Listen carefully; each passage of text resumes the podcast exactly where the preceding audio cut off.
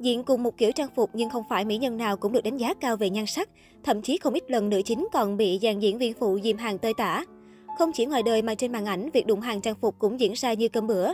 Khi đặt lên bàn cân so sánh, không ít mỹ nhân hoa ngữ lép vế trước đồng nghiệp dù diện bộ cánh giống hệt nhau. Trong đó phải kể đến 3 lần đụng độ trang phục của Dương Mịch trên màn ảnh. Lần đầu tiên là với Đồng Lệ Á trong phim Cung Tỏa Tâm Ngọc. Ngay từ khi lên sóng, bộ phim Cung Tỏa Tâm Ngọc đã vô cùng thành công và giúp sự nghiệp của cặp đôi cung nữ Dương Mịch Đồng Lệ Á trở nên nổi tiếng. Dương Mịch và Đồng Lệ Á từng đụng hàng tạo hình cung nữ xuyên suốt bộ phim Cung Tỏa Tâm Ngọc. Trong khi Dương Mịch hóa thân thành một cô cung nữ lanh lợi thông minh nhưng vô cùng nhân hậu và đáng yêu, thì Đồng Lệ Á mang vẻ đẹp dịu dàng, đài cát, cũng rất vui vẻ hòa đồng với mọi người trong cung. Tuy nhiên, nhờ sở hữu làn da trắng mịn và dáng vẻ thon thả mà Dương Mịch được cho là xinh đẹp hơn hẳn mỹ nhân Tân Cương Đồng Lệ Á. Đến tam sinh tam thế thập lý đào hoa, Dương Mịch lại tiếp tục có chung tạo hình với Trúc Tự Đan. Cụ thể trong tam sinh tam thế thập lý đầu hoa có một phân cảnh huyền nữ Trúc Tự Đan dùng phép thuật để giả làm Bạch Thiển Dương Mịch. Cùng chung tạo hình, cả hai nữ diễn viên đều lột tả thành công vẻ nham hiểm chơi tráo và độc ác của nhân vật. Với phân cảnh này, Dương Mịch hoàn toàn khiến khán giả u mê khi vào vai phản diện quá hoàn hảo. Toàn bộ bản chất con người của hiền nữ đều được bộc lộ, gương mặt thật của con người này là một kẻ không màng tự trọng, không từ thủ đoạn, dùng đủ mưu hèn kế bẩn chỉ để thoát thân. Khác hẳn với hai bộ phim trước, tạo hình của Dương Mịch trong Phù Giao Hoàng hậu biến hóa vô cùng đa dạng, lúc cải nam trang, khi thì thanh thuần đáng yêu, rồi lại sắc sảo huyền bí. Tuy nhiên, dù là tạo hình có biến hóa như thế nào, thì mỗi lần nàng phù giao khoác lên mình bộ y phục đỏ đều khiến người xem trầm trồ vì quá đẹp. Có thể nói, dù diện chung một kiểu y phục nhưng Vương Hạc Nhuận trong phù giao hoàng hậu không lột tả được khí chất và thần thái như Dương Mịch. Banh Tiểu Nhiễm hào hoàng sang trong quân cửu linh.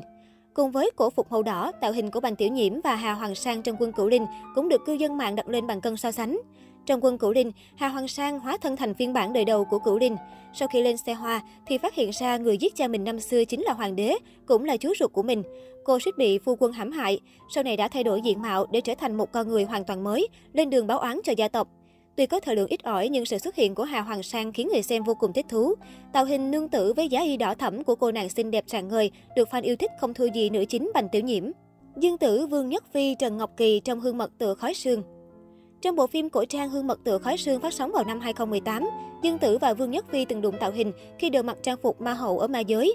Tuy nhiên, đoàn phim dành sự ưu ái hơn cho Dương Tử vì cô được trang điểm chỉnh chu hơn, cũng như trang phục cầu kỳ hơn so với nữ phụ. Bên cạnh đó, Dương Tử cũng nhận được nhiều lời khen ngợi nhờ tạo hình này.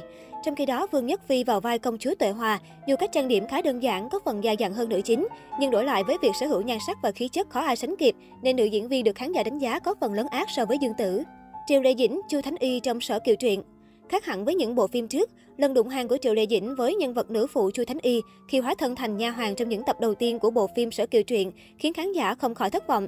Mặc dù sở hữu nhan sắc vạn người mê, nhưng vóc dáng của Triệu Lệ Dĩnh chưa bao giờ được đánh giá cao, nhất là thời điểm đóng Sở Kiều, nữ hoàng rating còn ốm tông teo. Khi cùng diện kiểu trang phục nha hoàng với nữ phụ Chu Thánh Y, Triệu Lệ Dĩnh hoàn toàn mất điểm với combo mái tóc vàng hoe rối ren khó hiểu và khuôn mặt nhợt nhạt kém sắc. Chính những điều này đã khiến Triệu Lệ Dĩnh mất điểm trước khán giả, có phần lép vế hơn nữ phụ.